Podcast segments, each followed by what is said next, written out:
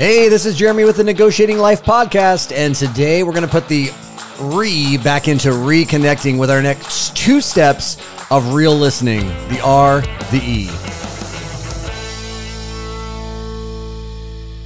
So, we've been talking about what are the ways that we can actually connect with people as it relates to listening and i shared with you some of the kind of the basic the intro which would be simple steps like minimal encouragers and really one of my favorites was open-ended questions and today i want to talk to you about two that one is actually a real challenge for me and one of them is in my opinion, the most impactful thing you can do if you're trying to connect with someone who is sharing, especially in a highly intense situation. So you come home from work, your spouse is angry, you hear some things, and this second one will help you with dealing with that. And I'm going to give you a story. I was on a call and a man had barricaded himself in the house and I used this second skill and I got it wrong. And the reason I'm telling you this now, before we even get to the second skill, is when I said what I said in response, in utilizing the skill, I was actually wrong. And you know what it did? It built rapport. That's the power of the skills I'm going to give you today. At the end of the day, our goal is to connect with people. Our goal, whether you're negotiating through business, whether you're negotiating in your family, or whether it's just life in general and relationships, connections, your goal is to connect with people, people who are connected. That's that is the goal of life is to connect with people. We are built for relationship. We are built and the better you connect, the more success you'll have in whatever your endeavors are. Because anyone who says that they did this thing of life and got successful alone is a liar. They're the people who are the most successful in life are the people who learn to connect with others. And so I'm going to give you these next two, the R, the E, the re so you can reconnect. Maybe you've made some mistakes before. This will help you reconnect. The first one, we call it reflecting or mirroring. So there's your R, reflecting, mirroring. And here's what that is. Um, I want you to understand it's not parroting. So parroting would be like just repeating back to somebody what they just said. That's not what we're talking about here. Reflecting is this skill that allows you, as the listener, to begin to understand what the person who is sharing with you thinks and believes, what they're feeling, their emotions, which we'll talk about in a second, uh, what they have done, what they've not done, what they want to do, their behaviors, what their wants are, what their needs are, what their values are. It's the things that they want you to understand. So, reflecting in its most basic term, or mirroring in its most basics, is repeating back to somebody the last few words they already said. Now, I just told you it's not parroting. So it's not repeating back to them the exact words, but it's repeating back their words in your words. In other words, it's kind of like this. Let's say that you heard someone, they're talking to you. Let's say your, your friend is at work is talking to you, and they're like, I don't understand my boss. One minute he says one thing, the next minute he says the opposite. I don't understand my boss. He says this, and then the next thing he says the opposite. You feel really confused by him, would be the response. You respond, you feel really confused, or you really don't understand his actions. You don't understand him. You don't get what he's doing. You see, I'm reflecting back. I'm not saying anything other than showing that I think I understand. I want to understand more. Here's the beauty of reflecting. Taking those last few words, and I'll give you some more examples. Taking those last few words of what you've heard from somebody else and then repeating them back in your own way, but not adding to them. It's not summarizing, it's not paraphrasing. It's truly a very short response. And that's the key. It's a short response that encourages continued conversation. And what it shares with them is, I want to understand you. It lets the listener, it lets you as the listener allow the speaker to take you wherever they want to go. See how important that is? Because when I really connect with somebody, it's about connecting with them, not them being con- feeling like they have to connect with me. It's about me letting them guide the conversation. Where do they want it to go? And when you're initially building rapport in a situation as you're listening to somebody, it's really important to let them lead you where they want to go. So many of us want to jump in. I mean, I think about with my kids when I was early on, I want to jump in and and either solve, change, whatever I need to do. I want to just, oh, that's it. Boom, let's move on. We got it. Now let's move on. It's like, no, dad, that's not what I'm trying to say. That's not where I want to go with this conversation. I was taught at a, a, pretty young parenting age that with my kids, one of the best things you can do is at night, all day long, you're working or you're telling them, okay, we need to do this. Okay, it's time for this. You need to do this. One of the greatest ways to enter a child's world is to set up a time every single night where you let them lead. So you come into their world. Instead of setting up their world, instead of telling them, directing them through your world, you step into their world. And I remember sitting down with my youngest Connor and I would I would say, "Okay, what are we going to do tonight? What are we going to play? What do you want to do?" And I would literally let him guide me. He would tell me my character's name if we were playing with characters. He would tell me what where I was where I was going to set up my castle if he was setting up a castle. That's what reflecting does. Reflecting gives the the person who's sharing with you, the person you're listening to, it gives them the lead. It allows them to guide the conversation where they want it to go, and you'll learn more about them, which is our ultimate goal. Curiosity says, I want to learn more about them. And so, how else will that look? So here's a, here's some great things that you that you can hear from reflecting or from mirroring. You can you will be able to understand their emotions you're frustrated, you're confused, right? We just said that. You'll be able to understand some of the things that they um, are experiencing. So let's say you heard this I am so sick and tired of being pushed around. You'll hear this as a negotiator a lot in, in the real negotiations world, the hostage negotiation. I'm sick and tired of being pushed around. So that, that might be what the subject says on the other side of the call. I'm sick and tired of being pushed around. You feel pushed? Oh, you feel pushed even the way you say it can your inflection is really important. Oftentimes i would encourage you when you're reflecting back to someone be aware of the inflections in your voice that ending on that up note you feel pushed? That can sound like a question and it can also sound sarcastic or it can sound understanding. You feel pushed. But that's reflecting. It's that simple. You hear a statement and you reflect back what you just heard. What you just heard but with your own words, but just not adding too many. It's it's a skill that takes practice. It takes work. And if you were in a group with me, I would sit down and we would practice these things over and over and over again. And we would put you into scenarios so you could begin to work through how can I better listen. And remember, the goal of these skills is not to um, fake it. The goal of these skills is to authentically learn about the person. And when you are reflecting or mirroring back. And this actually happens mirroring actually happens even in your body posture. When you're when you're sitting down with somebody and they're sitting when you when they fold their hands and you find yourself folding your hands that's a sign of empathy.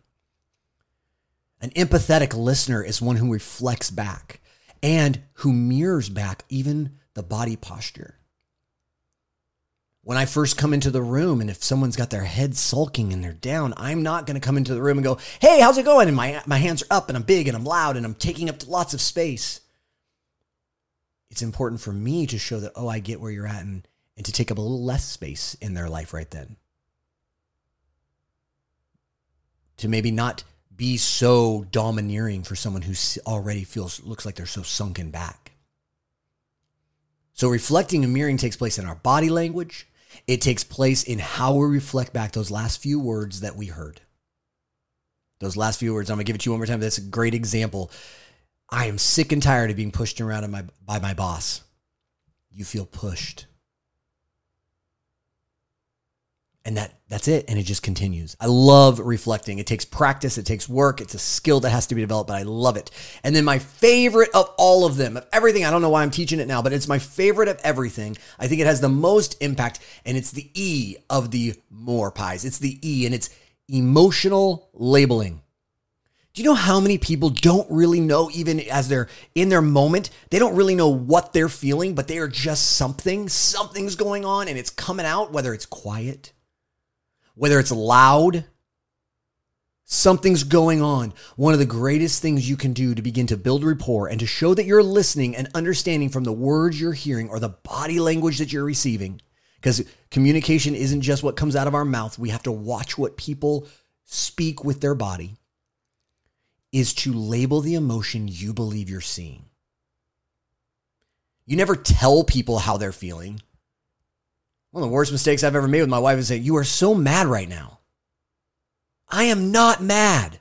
I know, it was my bad. We've all done it, right? We've done it. It's not telling them what they're feeling. You're expressing what you're receiving and what you're hearing from them.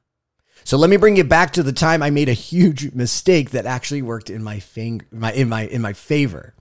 I was on the on the phone. On the other line was a person who had barricaded themselves in a house, didn't want to come out for really good reasons because they were going to lose their freedom, so they didn't want to come out. And this person was yelling at me and, and saying all kinds of things. And, and he said, I know if I come out, you're going to do this. And I heard that as fear. I heard it as fear. And so what I said to them, and here's how emotional labeling works. You state the observe you you state what you've observed. You state what you've observed in emotions, in feelings. Maybe that's maybe that's feeling angry, sad, judged, dominated. Hearing what you what you're what you're sensing and and or excuse me, sharing what you're sensing. So I said, You sound to me like you're really scared right now. And he responded, I am not scared. I am mad. Oh, you're mad. Yeah, I'm mad. And you know, in that moment, my heart began to beat because I thought I had completely screwed up because he was even more mad that I called him scared. And he started to, no, I'm not scared. I'm mad. And he began to yell at me. And, and I, I remember my, my negotiations coach on the side going, that's good. And I went, no, it's not good. I just messed up. But from that moment, when I responded with, oh, you're mad. Remember, I just I just reflected. That's all I did. I just reflected. I I mislabeled his emotion, and then when he said, "I'm not scared, I'm mad," I reflected back to him what he said, and he felt heard. And from that moment on, we began to build rapport. He began to tell me why he was angry that we had showed up, and he would have just come out and turned himself in if we would have given him a chance. He he he began to tell me how he was angry about what was going to happen to his family he was angry about the person who had lied about him. He was angry about so many things. And I began to listen. Labeling the emotion opens the door for conversation. It is such a great way to begin. It's super effective. It's also, here's what I love about it. It's easy to back off on. That's what I love. So when I when I say to my wife, you sound angry not when I tell her she's angry, but when I say, you sound angry. And she goes, I'm not angry. I'm, I'm, why would you say I'm angry? I can back off. I can cl- quickly back away and say, oh no, I didn't say you're angry. I said that I, it felt like you were angry. You seemed angry. And then it opens the door for more. It opens the door for more for me to go, what are you feeling? Open ended question. What are you feeling?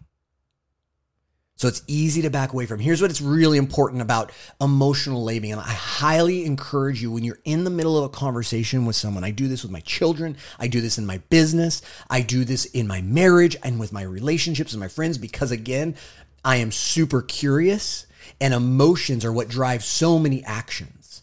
Emotions drive so many of our actions because emotions come from our belief system. And when I can tap into a person's belief, that's when I can create change. And so emotions are the thing right. You got belief, that you have then you have thoughts, then you have emotions that are driven by the belief and the thoughts, and then you have actions. So if I can tap into a person's emotions by just sharing what I'm observing and finding out if that's the emotion they're feeling, I can then tap into their thought process and most importantly tap into their beliefs and then I can begin to truly create change for them and transformation and get and make progress. And isn't that our ultimate goal is connection and progress? So, here's an important thing you need to know about emotional labeling. It's not judgmental. You don't get to judge the emotion. Feelings are universal. They're universal. So we don't get to judge the experience. Why would you be mad at us? We're just doing our job, right? That's what I could say to the man who's angry about us coming to his house to, to serve the warrant. It's, it's not about the experience, it's about the emotion. We all have experienced anger. Therefore, I can empathize with anger because I'm not in his situation, but I have been angry before. So emotions allow us because feelings are universal. They allow us to connect. It's impossible to demonstrate understanding of feelings without having gone through some similar experience. And we've all gone through happy, sad, scared, angry. Think about that. I've never been arrested, but I have been angry. I have been scared. I have felt trapped. I have felt misunderstood. I have felt unheard. I have felt insignificant. And because I have, I can relate to anyone. That's a powerful thing about emotional labeling. And here's what's really important that you should know when you're when you're emotional. You can always ask a clarifying statement. You can always ask, well, what it sounds like is is that right? Is that how you feel? The other thing that is really great about emotional labeling is even if you're wrong, like I was with that gentleman, even if you're wrong, the person on the other side will know you're trying. I am telling you, I have seen this happen with hardened, hardened individuals, people who are jaded against my profession, people who would never want to talk to someone like me. I have seen what labeling the emotion does because it shows an effort to understand. So the next time you are in a conversation with somebody who either doesn't want to share a lot or who's really on the high end of the emotional roller coaster, try to label that emotion. We reflect back with those last couple words. And then when we have an opportunity, another skill we can use is to label that emotion or to even ask them to label it for you. Sometimes they won't know, and that's okay. But ask them what's coming up in you right now. What, what are you feeling right now? Where do you feel it? One of my one of my children doesn't doesn't always know how to express their emotions. So we've been encouraged and we've learned to ask where are you feeling this right now? Oh i kind of feel sick in my stomach. Oh so you've got a pit in your stomach. What what do you think is causing that? I'm just really anxious. Ah they're feeling anxiety. And now we can continue to grow and now we can connect emotional labeling is so important because remember, your emotions come from your thoughts and your thoughts come from your beliefs. And when we can tap into beliefs, we can create change. And so I want to encourage you today to take this to the test. And I will tell you, reflecting mirroring it takes practice it takes true curiosity it takes the ability to really be listening because you're not just parroting back what you heard it takes the right moment so practice that. Tell somebody you want to practice that. You want them to share about your day, share something that's going on. And then as you listen, look for opportunities to share back, to reflect back something that you heard or you believe you heard. And then label the emotion. It sounds like that was really fun. You seem to be very excited about that. You sound angry about that. You sound sad about that. Label that emotion and see what happens in the conversation. And then use the skills we've already given you to ask more open ended questions to learn more. Minimal encouragers. We talked about those too. Minimal encouragers. Use the skills you've been given and put this to the test and watch what happens around the dinner table tonight when you begin to truly listen. I can't wait to share with you tomorrow the next steps true active listening for connection. We'll talk to you then. Hey, if you enjoyed today's podcast, I want to encourage you to hit that subscribe button. Go ahead and leave me a review. Tell your friends. Let's help some people negotiate their lives together.